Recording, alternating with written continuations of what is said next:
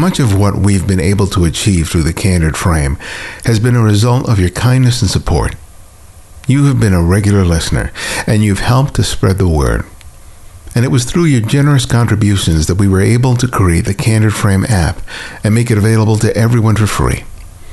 You can continue to support the work we do here by contributing as little as $2 a month to our Patreon campaign. You not only help to meet our costs of production, but provide us the means to improve the quality of the show and do so much more. Contribute today by visiting patreon.com forward slash the candid frame.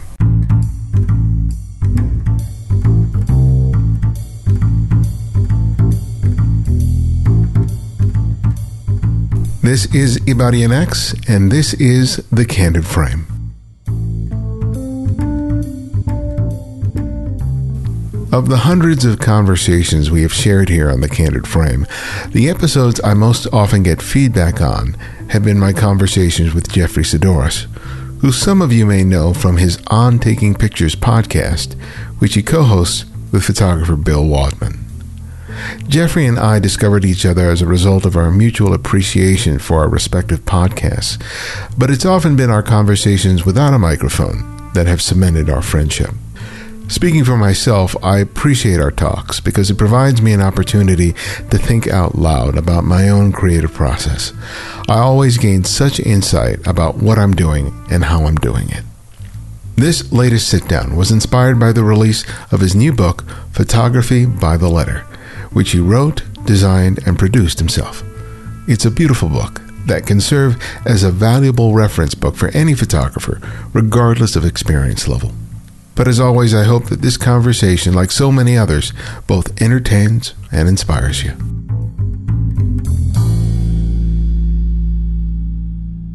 All right, well, Jeffery, welcome back to the Candid Frame. It's always always a, a pleasure to sit down and chat with you. A pleasure to be here. Been way too long. I know, I know. It's been it's been ages. but I, I feel like we we have uh, in some ways, you know, I went back and and I feel like in some ways we just did that the the the, the last talk, yeah. but then you look at the dates and you go, "Geez, has it really been that?" What? yeah, one look in the mirror and all the gray hairs, and it tells you all you need to know. Right, right. Well, a lot, a lot has changed since we talked to you last. Yes. Um, you're you're married. You're uh, yes. You're a stepdad. You're yes. you're on the East Coast. Yes, all, all while true. I, while I enjoy 80 degree weather, you've you've been. We are enjoying 20 something degrees and freezing rain. but you know, some some people uh, no doubt know who you are because they've they've, they've listened to the show or they listen to uh, our, your sister show on taking pictures that you do. Yep. So why don't you just sort of catch people up in terms of who you are and what you're doing now, and then we'll sort of just get into it. Well, yeah, I mean, as you said, we we've been doing on taking pictures not quite as long as as you've been doing the candid frame. I think we're let's see, you're on what 409, I think. Yeah, 408 I think four, is 408 something like yeah. that. We just we just did 302 this week. So you've got a good couple years on us. But yeah, on taking pictures, we started that in 2012 and uh, there have been a few different incarnations of process driven that are that are more further between than I'd like, but it is something that I'm getting back to this this year and have been recording kind of in the background to to release. And then you know the, for the past few years, two and a half anyway, has been the book. You know, once I I didn't really work on it a lot when I was in California. I really started working on it when I got here, partially because you know, it, it was a new environment and I had a lot of time on my hands. So I just kind of sunk everything into that for a while and, and, and tried to see where that would go. Yeah, I mean it's it's a, it's a major accomplishment. I mean I've written a couple of books, but I've never gone to the extent of doing as much work as you did to produce the the, the book. Oh, but, thanks. But Thank before you. we talk about the book, I yep. you know I want to talk about you know your your, your own creativity over the years because I I remember I don't know if we've talked about it during the recorded conversations, but I know that mm-hmm. we both talked a lot about um, just the struggle about being creative. Absolutely. And, and, and, finding not only sort of an outlet for creativity, but always trying to figure out, well, what do we want to say and what, what do mm-hmm. we want to do? Mm-hmm. And along with photography, you know, you've, you've been pretty active in terms of your painting. Mm-hmm. Um, mm-hmm. and so I really would like to sort of have you sort of update it, update, uh, update us on, on sort of that journey in terms of sort of finding your place in terms of being a creative person. You know, it's it's always it's. I mean, creativity. I said this to somebody the other day. Creativity is messy. Um, at least it is for me, and it, it, doesn't have to be torturous. It doesn't have to be, you know, life and death. But it's ironic that that you know, I say that when sometimes it feels like it is. It feels like you know it's it's now or never to get something out and you struggle with what does it mean and is it any good? And and you know those are those are just sort of the voices in my own head before it even gets out to you know my website or social media or or you know letting anyone else see it and weigh in on it you know? So there there definitely is that that struggle of of finding a voice or finding your vision or you know whatever term you want to call it. It is it is a struggle.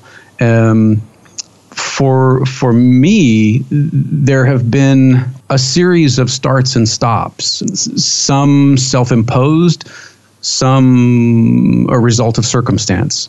And I, I feel like where I'm at now is in a place where I have given myself permission to play and to give have given myself permission to experiment again without approaching everything as if it has to be a perfectly formed polished final product and i think that's where i was getting stuck is is if i couldn't if i couldn't see a way to you know end product and i mean product literally a product that you mm-hmm. can that you can sell and monetize then I, I i often would scrap the idea I, think there are a number of, of folks out there trying to figure out how do I how do I monetize or how do I make a living or how do I how do I make a little bit towards a living from a creative life and what does that mean? And um, you know, I, I, I think f- for me it's been trying at least to let go of the monetization first and get back to trying to create a body of work or create a narrative or or just see my hands in motion. You know what I mean? Mm-hmm. Just see myself. You know, lately it's it's a, a, good day is when I'm covered in paint. You know, then I, I know that I've been doing instead of talking about doing or thinking about doing. You know, I've actually been doing, and that's that's been more important to me lately is to try and to try and get over that that initial hump of of putting myself in motion. You know? Yeah. That's interesting. Uh, I've been doing some writing recently, and one of the things that I uh, was writing about was this idea of, you know, when I first picked up the camera, it was really associated with a sense of joy. Mm-hmm. Um, you know, just discovery. Um, I couldn't wait to get out there and pick up a camera and make pictures. And honestly, I didn't know what the hell I was doing, but there was, right, right. but there was such um, uh, a self affirmation, uh, a happiness that I derive from it. Sure. And then at some point, um, the struggle is getting back to that place.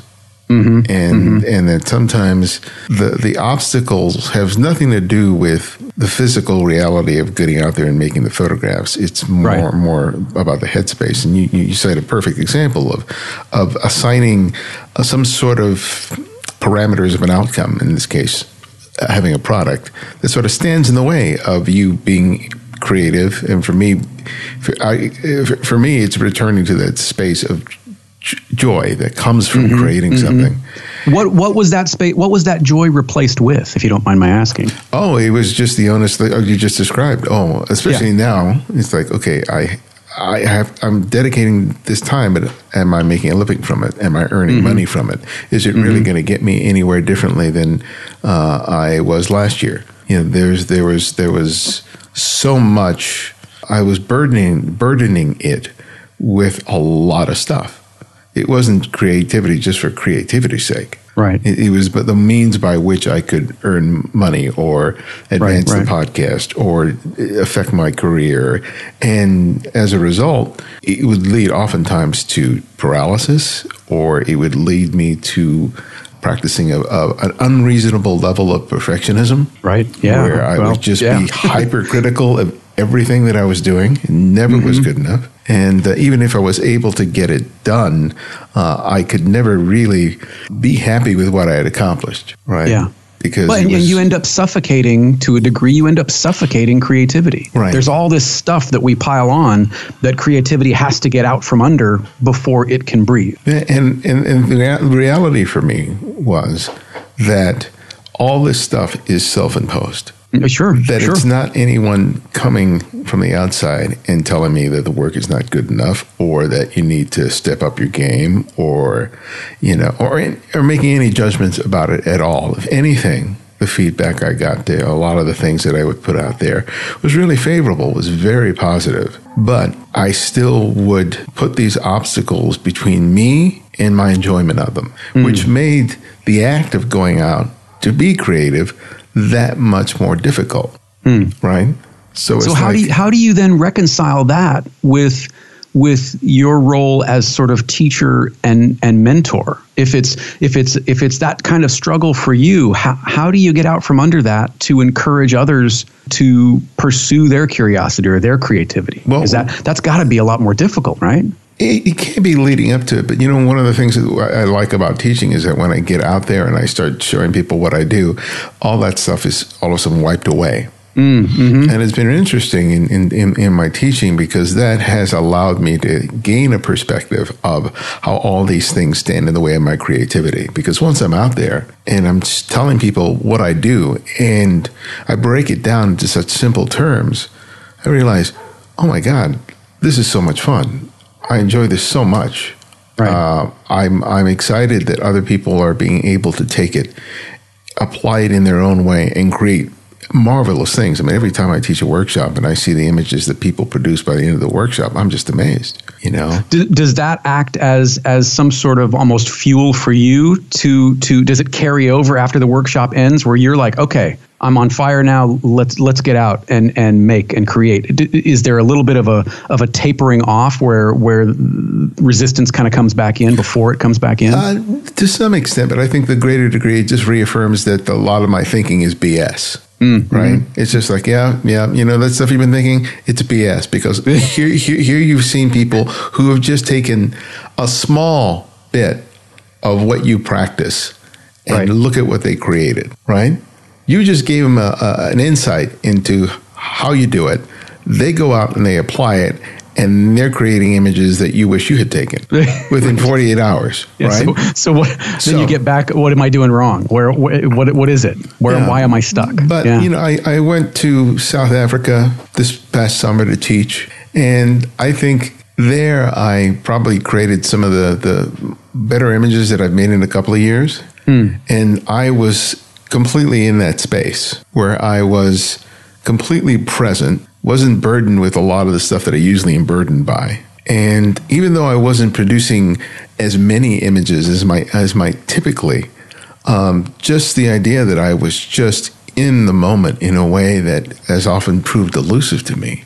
What do you think about it? Was why was it different? Was is there a, a, a different sort of cultural approach to photography there, or what, what changed? I, a, a complete lack of sleep uh, it was probably a, a big factor. I'm, and I'm not Right. kidding you. I, I I had the most severest jet lag that I've ever had. I probably only had one in, in a week there. I probably only had one night of continuous continuous uninterrupted sleep. Wow. And the rest of it would be like going to sleep, waking up refreshed, and then looking, and it's only an hour later. Wow. And then having a full itinerary the next day. so I think to some degree, it was just that I was completely off kilter and that um, I was just, I, you know, I, I, I guess I didn't have the energy to indulge in my usual crappy head speak. right, You know? right. That That- voice was too tired. exactly. He was so fatigued. Just I don't care what you do.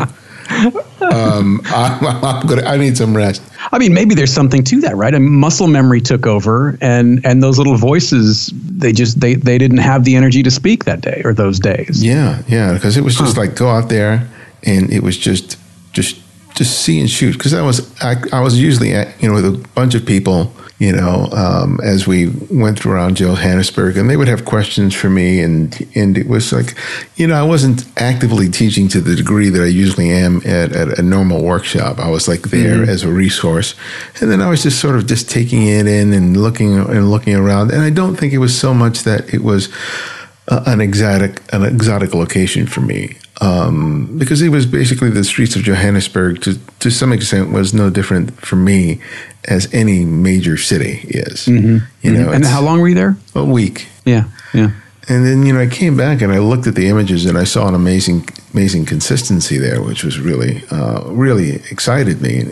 And then looking at the pictures, I was remembering how I don't want to say that those voices were completely gone, but they didn't have the chokehold on me as, as like they mm. normally do. And I think, you know, I think part of it is just that I was outside of my normal routine. You know, I right. think that that's that's always helpful. You know, because but I was able to hold on to that soon, and even after I got, I got back, I I didn't immediately lose that. Mm-hmm. Um, I was able. How long did it take before before some of the the old tapes and, and old patterns started playing? Oh, probably a couple of months. Couple yeah. of months, but you know, yeah. I think it's it's it's well, there are a couple of different. There's another factor in here that that that that, that happened to me but I don't want to dominate this whole conversation because I really want to talk to you. But, but, but real briefly, I got I got diagnosed with diabetes a couple of years ago, uh-huh. and I had had issues, and I've talked about uh, on the show. I had issues with depression and all this other right. stuff. Right. But it, it, came it came down that it had been I had been living with undiagnosed diabetes for who knows how long. Wow. And that was really impacting everything, especially my moods. Mm. And so, you know, I got on medication and and but I didn't want to become my dad in in my dad in his long final years had a table with like six or seven or eight different medications. Yeah, sure. So yeah. I just didn't want to go down that path. I already have hypertension you know, and I was all of a sudden it was like two pills, and then it was going to turn into three and four. And I was like, uh, uh no way. So I got it in my head. I got to do something about this. So I got got to the gym. I cleaned up my eating. So I'm no longer diabetic. I'm pre-diabetic, and I'm just Fantastic. just shy of being someone with a history of diabetes, and not right. even pre-diabetic. And, and when did you start to notice a, a difference in terms of of mood and and the degree at which the mood would would affect you negatively. Oh, almost was, almost immediately. I mean, once I got wow. diagnosed and I was able to sort of take control of it, not just with the medication, but with you know with the diet and the eating, mm-hmm. um, it was so much better because I would I would I was I was every symptom that you can have when you have diabetes I had. Oh wow! The, the, the the the constant feeling of fatigue, mm-hmm. um, the dry mouth, uh, the change in moods, uh, the change in eyesight, all the all the all the you know all the symptoms. You know, the once I researched it, I realized I had all these things going on with me. Right. So you, you, know? you, you rarely had any relief from the physical, let alone the mental. Right. Exactly. Wow. So wow. as I finally got control of that, and I was more consistent, especially with you not feeling fatigued constantly because I would mm-hmm. like get a full night's sleep and then within two hours I would have to just lie on the couch and sleep some more. And so oh. my productivity just took a nosedive. Mm-hmm. And so I wasn't able to get the, all the things done that I would get needed done. And then I would beat myself up for f- feeling like I was being lazy, you know, and, not being right. able to focus. And so I was just like, it was just a big snowball. And r- remind me if we've talked about this before, but are you are you introvert or extrovert? I'm introvert. Yeah. Yeah. Okay. Okay. Yeah. Yeah. So, um, but once I was able to take control of that and sort of change that, that sort of helped me to sort of get back on the horse. And to a, a certain degree, it it allowed me to be a, a lot more present in terms of mm-hmm. where I was at in any given moment. So when it came time to sort of be creative, I I saw it as uh, an opportunity to really be kind to myself and to do mm. something that really made me happy, rather than it being oh here it is another time for me to do something I should be doing that I'm not doing. Right, right, you right. Know, and because I'm not doing it, I'm worth less. You know, my value as a person all of a sudden is is is is because I'm not doing what I love to do, or I'm not making enough money from what I'm doing. right? Yeah. Oh, those are sometimes inexorably linked together. so when I got back, reason. yeah. So, so when I got from South Africa, I was able to retain that for a good amount of time, mm. and also, you know, when I, I think soon after I got back, or right before I gotten back, my doctor had taken me off my. Uh, um, my diabetic medication, which was like mm. a major accomplishment for me. So I, I, was really riding high from from feeling like, man, if I can do this, I can do anything. Sure because yeah. my doctor was well, telling yeah. me she never takes people off of medication. Yeah, I mean, what an amazing feeling of accomplishment. You know that that that you know you're you're reclaiming some of you, right? Mm-hmm. So, um, but back to you.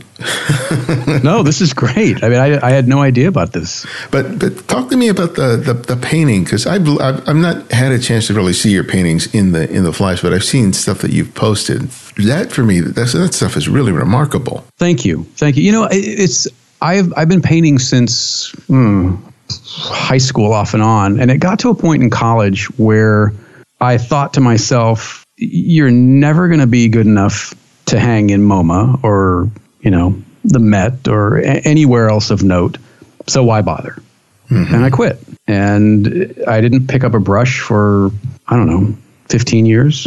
You know, it it, it finally occurred to me that there there's a big gap between you know doing nothing and hanging in in MoMA. There's there's a lot of opportunity that's that's that that exists between those two poles. I I was I was trying to explore how I could integrate photography and and the the painting work that I was doing, and and my my stuff was getting more and more abstract. Um, and I I had found uh, a book called Digital Art Studio by uh, a woman named Dorothy Simpson Krause, who's a wonderful uh, mixed media artist. Um, makes books, you know, hand binds them, uh, prints on all sorts of different substrates. And this book uh, opened up a whole different set of processes and, and ideas, trains of thought for my own work because she was she was combining um, inkjet printing on a variety of different substrates, including making these these sort of gossamer like emulsion transfers that you could then integrate into anything, a photograph, a painting, or a combination of the two. So I set out to to kind of explore what I could do and and and explore this process. Um, and I, I, hit a couple roadblocks and and emailed Dorothy Krause and, and asked her, uh, you know, what am I doing wrong, or can I get, you know, how do I get around this? And she was absolutely so kind to to respond. And so that first that first small body of work really came out of just exploring process, exploring, trying to create my own sort of hybrid between analog and digital, and and and what that looked like. And I used some of the elements and the, some of the imagery that interested me at the time, mainly sort of propaganda, because I'm a, I'm a big fan of people like Banksy and Shepard Fairey, and and you know I, I like sort of vintage propaganda and posters and you know pre and post war propaganda. So I tried to integrate some of those sort of themes and messages into the work, just not really to have anything to say per se. Not I was I wasn't trying to create any sort of message in the work. I just like the iconography. I like the imagery. Um, and they were interesting, and I, I, showed them around and, and was in a couple gallery shows, and, and people seemed to respond to to some of the things that I was doing, and then for whatever reason, I I stopped. Um, I think part of it was uh, my mom got sick, and uh, when she died, I sort of creatively shut down. I didn't I didn't do anything for over a year you know, I sort of dabbled at it again and and um, didn't really see it going anywhere. You know, then my dad got sick, and so that kind of you know had me thinking about other things than than trying to be creative. But I found that I really missed it, and and again, it like we were talking before, it it it became an issue of well, what's it going to look like? Where is it going to hang? You know, th- those old tapes started playing again of you know if it's not going to be excellent or amazing or or at least pretty good, then why bother? But I found myself missing the process. I, I found myself missing the exploration of of using found objects or or integrating you know uh, emulsion transfers or collage or or um, what what have you and so I started again and it take the, the, my particular process takes a fair bit of time uh, some of these pieces are are 15 20 25 layers deep and there's a there's a fairly significant drying time that has to take place. So you know, I, I may be working on a piece for a month or more, just in between layers, and by the time it gets done, I'm kind of bored with it. You know, I've kind of forgotten, mm-hmm. you know, where I want to go with it, or you know, there are all, all all sorts of happy accidents that happen. They don't, you know, none of them have turned out the way I wanted them to or expected them to. They've all turned out very interesting, and, and I've been very happy with the results. But there is a degree of of randomness to it that I found was was exciting because I didn't really know where they were going to go.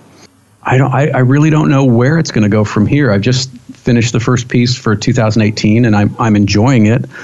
I don't necessarily want to be a political artist, but I find that there is so much fodder and fuel for the type of work that I am that I'm interested in producing that it's hard not to be affected and want to respond to it, you know, visually. But I don't know where it's going to go, uh, and I and and you know, going back to this this idea of giving yourself permission to play, I just want to see now. I want to see where it goes without any sort of predetermined expectation on does it have to hang, does it have to sell, um, does it have to get likes? Does it have to get you know hearts or whatever it is? And and just produce for me again. And I think that's kind of the key to all of this stuff is is is not to get so sidetracked in producing what you think other people want of you, but just to produce something that's that's authentic to to your own sensibilities, your own sense of aesthetics, your own vision, whatever you want to call it, and and let the sort of chips of likes fall where they may. So what's what's tipping the scales for you then? I mean, from you know to being able to do that and not let, letting all those other excuses keep you from producing the work. You know, in a weird way, Ibarionex, I think it's the book because it it was it, it was a monumental project for me. It was by far the largest project I've ever done by myself. And I had such angst about it that seeing it through to completion and actually holding a copy of this thing in my hand has given me a confidence that has been lost for a lot of years. It has given me the permission I think I was missing or needed or was looking for to take more chances and and know that that it's it's not going to be the end of the world even if it doesn't work out. Have I sold 10,000 copies of this? No. Am I going to? Probably not I mean, that would be super neat, but mm-hmm. that's not why I did it. It became a challenge just to get it done because it kept growing and growing and growing in scope. So n- now that it is done, uh, it, it's you know I've I've I've said this to a, a couple friends. It's it's like that scene in My Cousin Vinny where he's like, "All right, I'm done with this guy. Who's next?"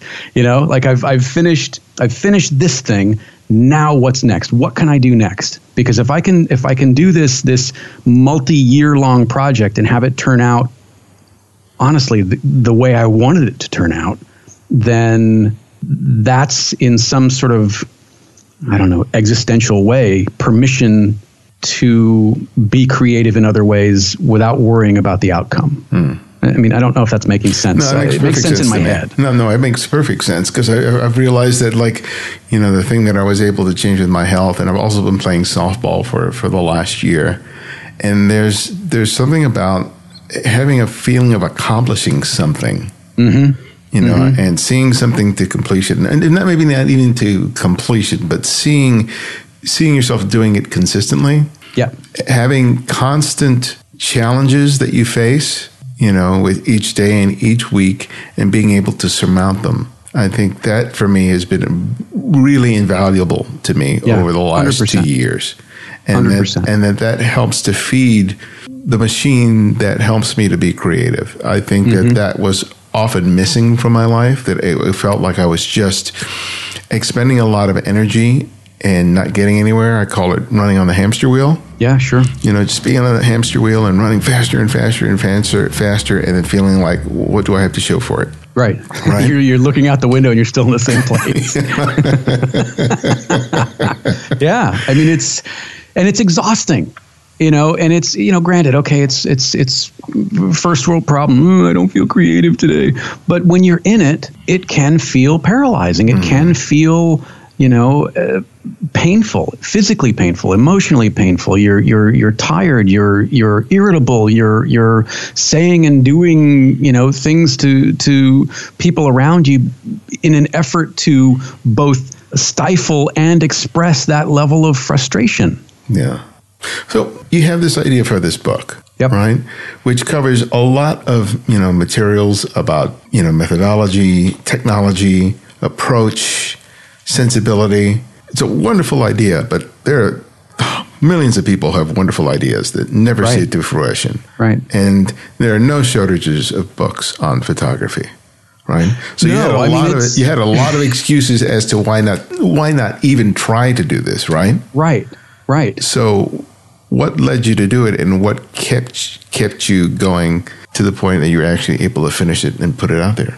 You know, I don't I don't really know why I started it. I I, I found one of my very first notes and it was it was dated uh, September, I think it was September 30th, um, 2013 and it was just the the initial it was 26 initial terms. And i don't think it was even the, the sort of hero terms. The, the, way the book is broken up each each letter has kind of a hero term that is either maybe one of the more important terms for that letter or the more interesting terms and then there are there are supporting terms within within each letter.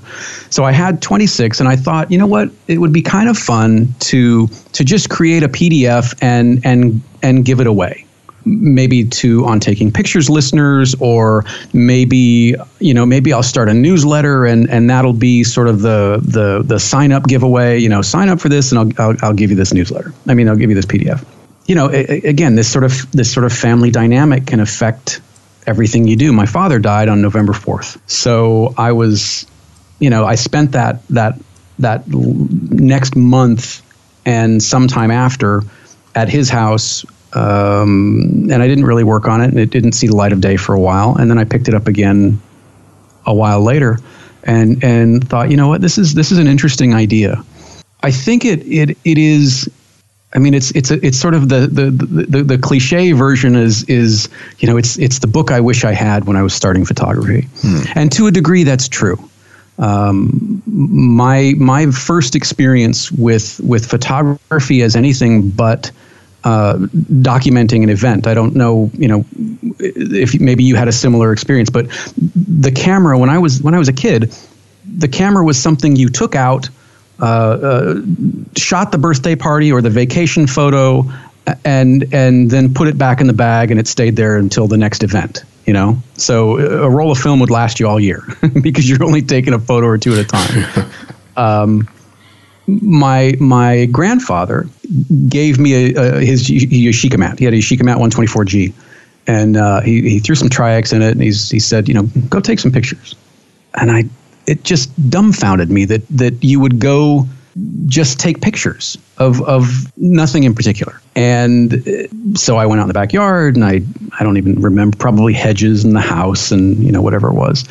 And uh, he had a darkroom. He had a little trailer that he converted into a darkroom and he brought me back in and, and, we we processed the film and you know put it in the dryer and and and then we we made a print. And that was the first time that I had ever seen you know a photograph fade up in a in a tray of developer. And it's it, for those of you who who are listening who have experienced that it's something you don't forget. You don't forget the smell of it. You don't forget the sight of this blank sheet of paper suddenly having an image on it. It's it's uh, this sort of you know alchemy kind of kind of process so I started thinking about all that and why I got into photography and what I liked about it. And, you know, it, it, it didn't have anything to do with the gear, really. I mean, I, I am prone to fetishizing over gear as, as much as the next guy, but the people that I've met over the past, let's say, decade, yourself, David Duchemin, um, you know, I've had a chance to to talk to a number of people for whom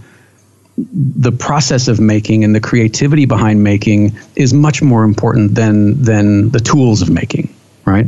So I just thought about it and I thought, well, you know, if, if I were going to flesh this out a little more, what would it include? It, it evolved and you know I was I was sort of guilty of feature creep where you know I thought okay I'm done this is what it's going to be and I thought well no what if I did some some you know little tips along the way and so I added those in and, and you know, well, what if, what if, you know, there are questions that I've had, and what, what, if I could provide answers to to some common questions that might come up as you're reading through this stuff? So that got added into it, and then I, I started, you know, sketching out little icons and drawings, and and you know, so things just became more and more uh, elaborate is the wrong word, but detailed, I guess. Mm-hmm. And it just kept growing and evolving. And then I thought, well, you know what? I've spent a lot of years talking to people about photography? What if I reached out to some of my favorite photographers and, and asked if they would be part of this book and I could ask them a few questions and and you'd be able to get some insights from from you know people in different sort of genres of photography that I admire and and that I have have had a chance to um, in some cases get to know or just sort of admire from afar. So I, I sent out some requests to people and and everybody said yes. Uh, so you know, I got to include. Uh, you know Ben Thomas and, and John Keatley and Bettina LaPlante and, and David Duchemin and Koci Hernandez. Uh, you know, so Rinzi Ruiz, who you know. Mm-hmm. Um, so it was just it just became bigger and, and more interesting as as the project went on and and then there was the writing itself which was you know I love writing but I hate the kind of writing that I did in this book. It's it's a challenge. Yeah. It's, it's how do you make something that's that's dry and and somewhat technical interesting, you know? So that was that became one of the hurdles that I wanted to get over is is trying to make it not like just a Wikipedia entry, but but to give it a little bit of context and a little bit of of meat on the bone rather than just dry facts. You know, gosh, I'm rambling, but no, that's, hey, that's, this is good rambling. but that's you know that's kind of the stuff that went into it, and it and it it just became then you know so now now I've got all this material, and I was like, okay, well now what do, what do I want it to look like? You know, so that became another challenge. So I looked to you know um, people like Saul Bass or or you know Maurice Binder or or you know even uh, um, Blue Note Reid Miles. Yeah, I think that's the name. Um, and looked at vintage camera manuals and, and vintage photographic manuals and, and looked at just some of those things that that uh, that were of a certain time when I was learning photography, you know, and tried to to pull from those things and and create this sort of homage to to not only the knowledge of photography and, and sort of my grandfather's introduction of, of photography to me, but the look and feel of, of the way these things felt, you know, in the, gosh, late 60s, early 70s, I guess. You know, what, what I'm hearing you saying, because part of my question was how did you sort of keep the momentum going? Mm-hmm. And what I'm hearing you saying is that, you know, you reached out, you connected with other people, that, that when you looked for inspiration, it was not just empty calories. It was not just endless YouTube videos, right? Right. It was it no, was it was stuff that really fed and you know helped to keep the fires burning in terms of what something you were trying to create.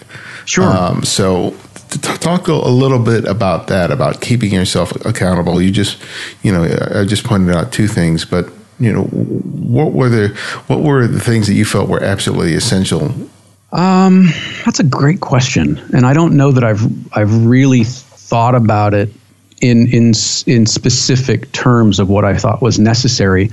I just wanted to make something. It really came down to feel. You know, I, I kind of approached the book in a in a similar way to to how I approach cameras.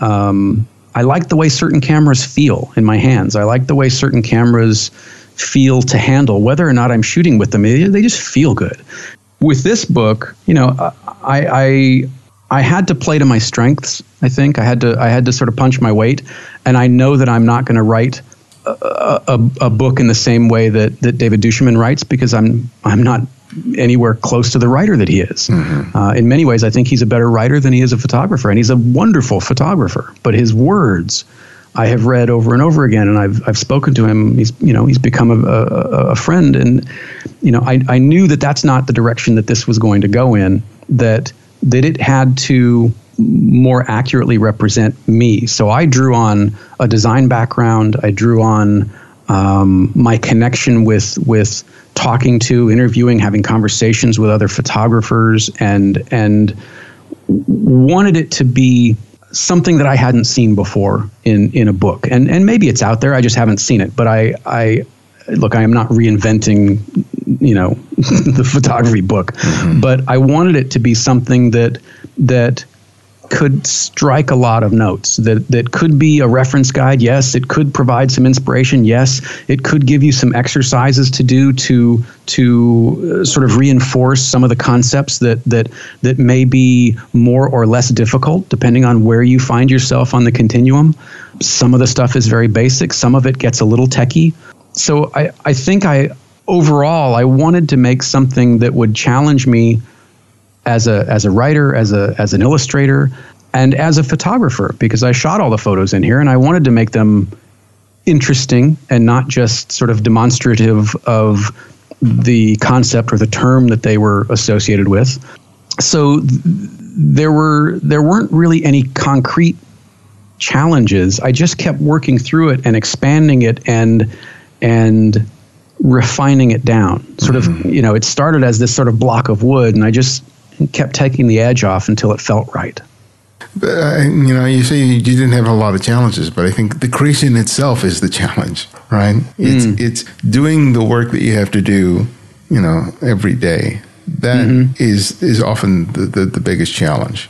It's not any big dramatic obstacle, right? It's just like it's that two hours that you dedicate to it to it that yeah, day. It's it's showing up and doing the work, whether it's the research or whether it's you know who's going to print it and and what kind of paper stock is it going to be on and how's the binding going to look and mm-hmm. you know mm-hmm. it's you know when when you're making something whether it's making photographs or writing or painting or woodworking or welding or whatever it is you know you're making hundreds or even thousands of little choices that add up to that end product or the or that that image or that body of work. And it's a you know it's it's a it can be a marathon. You know those little things add up and they take energy and they take diligence. And you go back and you second guess yourself especially if you're somebody like like me or or even you it sounds like. Mm-hmm. you you you are seldom happy with it on the first go around. At least i am seldom happy with it on the first go around. You know you find yourself um, refining and refining and refining. One of the things that was that was uh, that I am I am grateful for is the ability to have the time to put into it. There was no hard deadline. I didn't have you know uh, a, a published date or a release date or or anything like that. So I had I had the ability to to the best of my ability make it my own and and make it the book that I wanted to see. Would I do it the same way? No, probably not, uh, because it did take it did take a lot of time, you know. Um, but in the end, I think it's something I know it's something that I'm very very proud of. Um, the response has been wonderful. Um, it, it seems to be helpful to people, and that's what I wanted more than anything was was to create something that that yes, the aesthetics of it are, are, are important, and I'm happy that, that people like the way it looks, but I wanted it to be helpful. You know, I wanted it to be something that you could carry along with you or toss in a camera bag or refer to, not just you know flip through it that first time and then stick it on the shelf and go, yeah, I've got this book. Mm-hmm. You know, I really wanted it. I mean, I, I call it a field guide for a reason. I want it to be something that that you know maybe you take notes in it. Maybe you you know you dog your pages. Maybe you give it as a gift. I don't know. Maybe you find somebody that you go oh, you know what? I know who would like this. It's not for you but it's for somebody else. Um, i wanted it to to be useful to the photographic community. And i think that that attitude is sometimes what helps get me in front of the computer and write myself mm-hmm. or get out in a shoot or get out and teach this idea that it's going to help somebody else. Yeah. You know, getting yeah. out of my own self-serving in terms of what this might do for me. Sure. Is is often the the, the thing that helps to push me. Mm-hmm. Right? Because I go, if I do this, somebody, at least one person out there is going to be helped. And I think Right. doing the doing the podcast is very helpful because I hear all the time from people whose lives are made better because of what I've been doing. You know, Absolutely. I, I talk to people. I'm, I'm one of them. I mean, whether whether it's listening to someone who I've never heard of before and being exposed to a new a new direction and a new body of work, or just hearing the way you filter something and interpret something, it's wonderfully helpful. I mean, it's it's it's one of those shows that that there are a number of reasons you can listen, but listen. you know mm-hmm. what I mean? Yeah, because I, I I basically uh, to to some degree created you know created the show for completely self-serving reasons. It's mm-hmm. like I need to hear this, and no one else is doing it. Mm-hmm. Right? This is the stuff that I need to hear. Yeah. And as a result of you know the show persisting and being out there, it's doing that for for a lot of other people. But when it comes time to do the stuff that I need to, to do here that is outside of the show, uh, sometimes I have to think in terms of how is this going to be of service to somebody else? Because that helps to get me out of my own ego, you know, and to think about about I, I have to do this because it's going to help somebody else in some way, and I may not even know who that person is or how it will change change it. But if I do this, it can be of help to someone, Right. And that somehow that in and of itself will help me, and then I'll have the satisfaction of being able to have put in those, you know, whatever m- number of hours that I dedicated to all this work for each day. And sometimes, because I think I think that that for me is is sort of the linchpin for me um, when I get too self obsessed, when it's all about me. Uh, it's near impossible for me to get out of my own way. Right. You know, I'm Right. too formidable of an obstacle to get around. I love that. I'm too formidable of an obstacle. That's a, that's good. Yeah, and it's you're, you're exactly right. I mean, and and I think if you approach work from that standpoint of of how can how can this serve, or uh, you know, maybe there's just I just want to see this in the world. I want to see this realized, this materialized. I, I want to take it from from thought to thing without thinking about the thing in terms of uh, you know where is it going to land? You know i remember talking to um, there was a publisher that i was talking to early on. He asked me he said well why do you want to do this? Why why are you doing this? And i think the, the first thing i said to him was i just want to see it. I just want to hold this thing. I, I, I want to just see this out in the world. And he said okay. Okay you know and you and i both know and you, you've written a book. Very few people make any money selling books you're not going to make money selling photo books. Not going to make a lot of money. So that can't be the motivation for it. That can't be the the the, the reason to to put in the time put in the effort. It- it's got to be more than that. Because if it's not a it's going to come across that way and b you're going to be very disappointed i think. Yeah, I'm in the process of writing another uh, writing another book because I had taken a break for I think it's three years now since I wrote the last one, and so uh, all of this stuff is is stuff that I'm having to uh, contend with. You know, who am I writing it for? Why am I writing it? The struggles of you know sitting in front of the computer for two hours each day to knock something out. if it's Um, only two hours if it's only two hours. i mean two hours is a light day I know, man. I know about it. Hours uh, hours is good, but if I can do like Yeah. two, Yeah, when when you look out the window that first time and it's light, and then you look out the window again and it's dark, and you go, "What am I doing?" Uh, but you know, I, I, I think that it's you know one of the things that uh, really, has really benefited me. Uh, in a couple of weeks, um, Los Angeles Center of Photography has their uh, Street Week, and this is going to be the fourth year that they've done it. And uh, I've spoken at it. I think the last three years, if not if not all four. Wow. And it's really interesting because they have, uh, usually on each day, they have seven or eight different photographers that speak about their process. Right? And, and, I, and I've attended the entire day uh, the last two years. One of the most valuable takeaways for me has been to see how all these different shooters who ident- self-identify as street photographers approach the process of grading pictures on the street. And you see not just the work, but you also understand how different everyone is in terms of how they create their photographs. Right. Right. We all going out there with very similar cameras. We're sometimes shooting in the very same streets, Sure. uh, but everybody just comes away uh, having their own personal process, and there's no right or wrong about it. It's wonderful, isn't it? In the end, it's just the images, and for me, it's just like for me, it's always trying to return to that space. It's like, You know, it's it's not just uh, trying to do it right; it's trying to do it right for me. Mm-hmm. If mm-hmm. I can, if I can remember that, if I can return to that, then I'm okay. It's when I start being hypercritical about how I'm doing it or the end result, is that where I just make a mess of things. Yeah. And I try to remember when, you know, when I see kids practicing photography, they're not burdened by this stuff. They just right, go they're out just there, taking pictures. They're just making pictures, and Yeah. they sometimes do it remarkably so. That Yeah. puts some of us grown folks to shame, right? Seriously, you, you've seen those pictures. I, I have, uh, and it's it is it is inspiring. It is frustrating. You know, uh, in in some you know, I, I love Rinzi's work, and and I have I have walked along and and even shot on some of the same streets that Rinzi shoots on in L.A.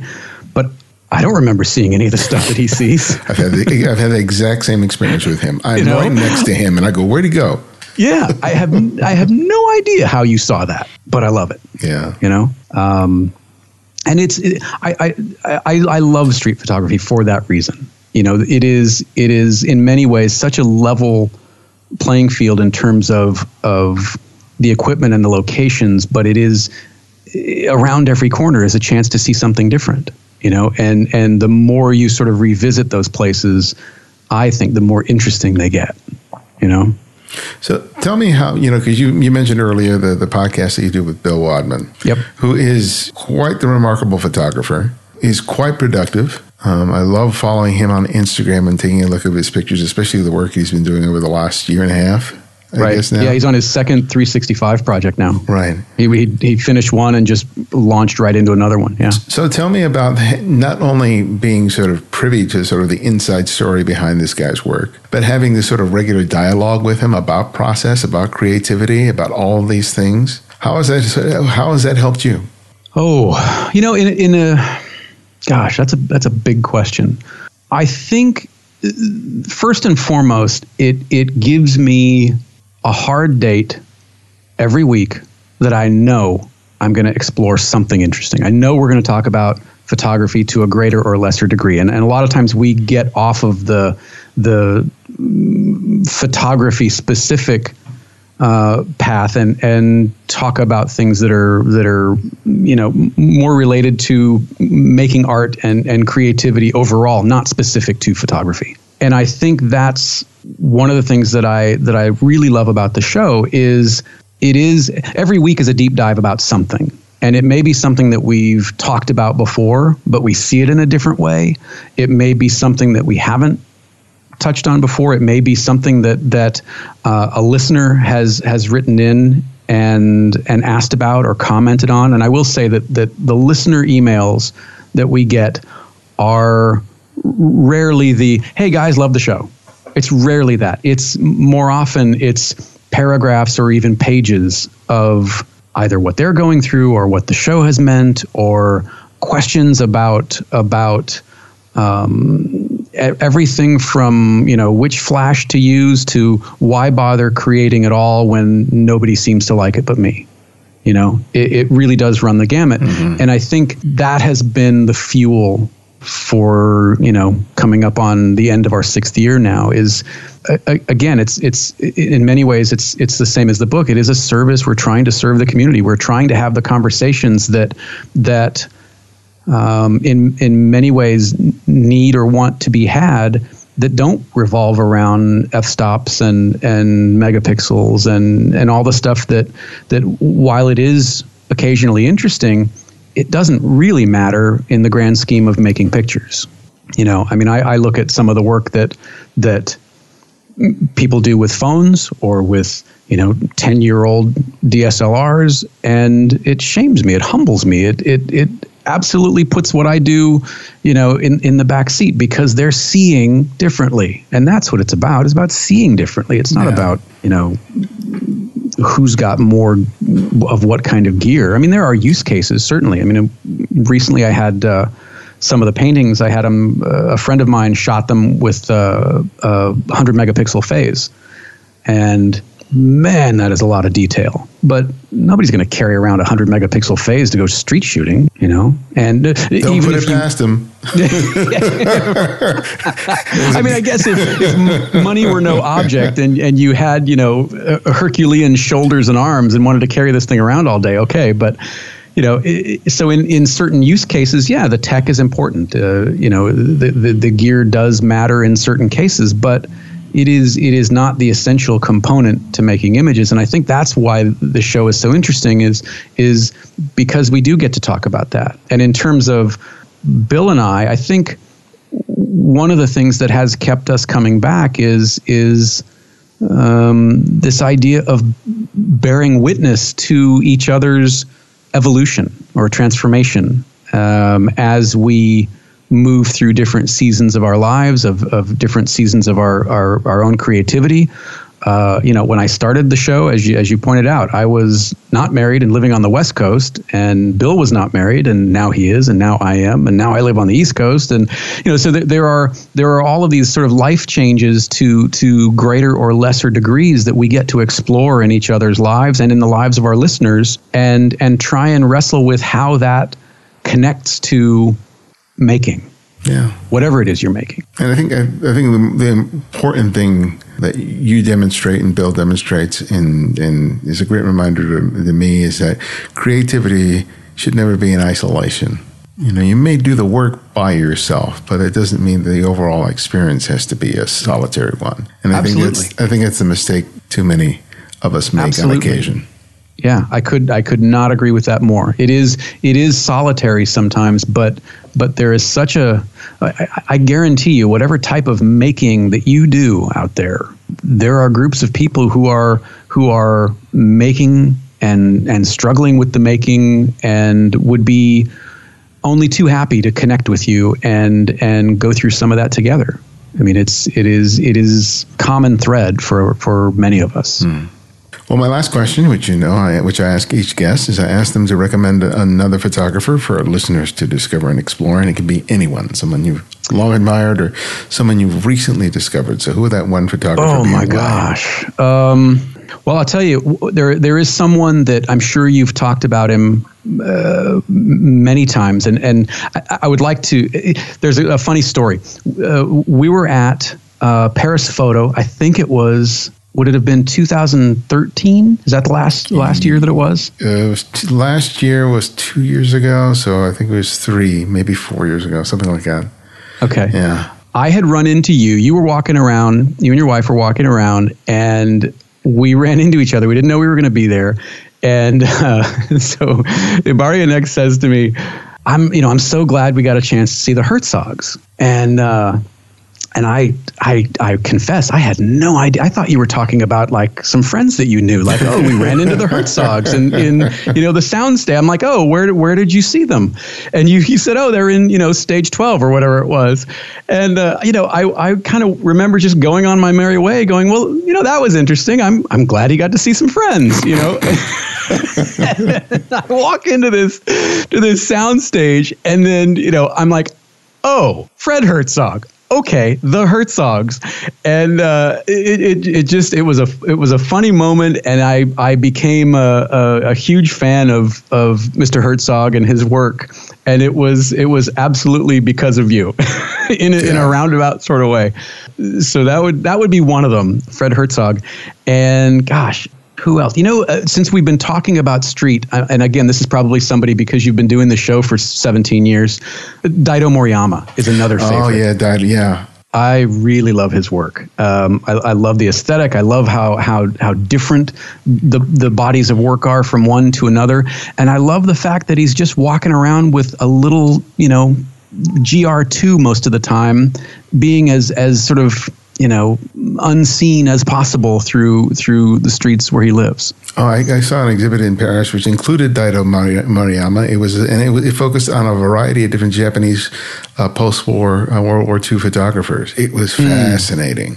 Uh, wonderful work. yeah, And, uh, yeah. you know, sometimes I don't like I don't like everything that that I've seen of his, but I am intrigued by everything that I see of his. And I, I can't say that about a lot of photographers. That his work challenges me in in a, in a in a way that um, few others that I have seen do. Yeah, yeah, and, and that's that's always the best kind of photographer. Absolutely, yeah. absolutely. So, where can people get, get, get your book, Photography by the Letter? Uh, you can get it at photographybytheletter.com. Uh, you can go to jefferysaddoris.com and it, there's a there's a big image with a button. And you know all the usual places twitter instagram occasionally facebook. I, I, don't you know i don't use facebook that often. I will be honest it, it basically just you know whenever i post something to instagram it then gets propagated to twitter which then gets propagated to Facebook because I'm I'm too lazy to manage all three of them at once. well, Jeffery, thank you, man. It's always a pleasure. Oh, thank you. Thank you. This is this is good. We we need to do one of these, you know, not every 3 years or, or whatever it's been. Agreed. Agreed.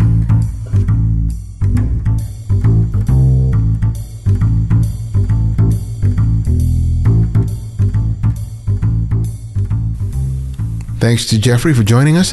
Find out more about Jeffery and his book by visiting jefferysaddoris.com and check out his podcast on taking pictures, which you'll find on iTunes or anywhere you listen to podcasts. And you can show your support for The Candid Frame by writing a review in the iTunes Store. As people search for podcasts, these reviews can lead people to listen to us for the very first time, and that can make all the difference. So if you haven't already, please take the time to do it today. You can also support the show by making a monthly contribution through Patreon. And for as little as $2 a month, you can help us not only meet the cost of production, but also allow us to improve the podcast, YouTube channel, and website. Or if you just want to make a one time contribution to the show, you can do so via PayPal. You'll find links for both on the Candid Frame website or the show notes. To access our complete archive of interviews, download the free Candid Frame app, available for Apple iOS and Android. Not only will you immediately receive the latest episode on your phone or tablet, but you can now easily share your favorite episode on your social networks and help spread the word. And if you want to drop me a line with comments or suggestions for the show, you can email me directly from the app. Download it today by clicking on the link in the show notes or the website at thecandidframe.com. The Candid Frames audio engineer is Martin Taylor, who you can find at theothermartintaylor.com. The show's senior producer is Cynthia Parker, and our music is from Kevin MacLeod, whose royalty-free music can be found at incompetech.com. And you can follow me on Twitter and Instagram at simply at Ibarionex. And this is Ibarionex, and this is The Candid Frame.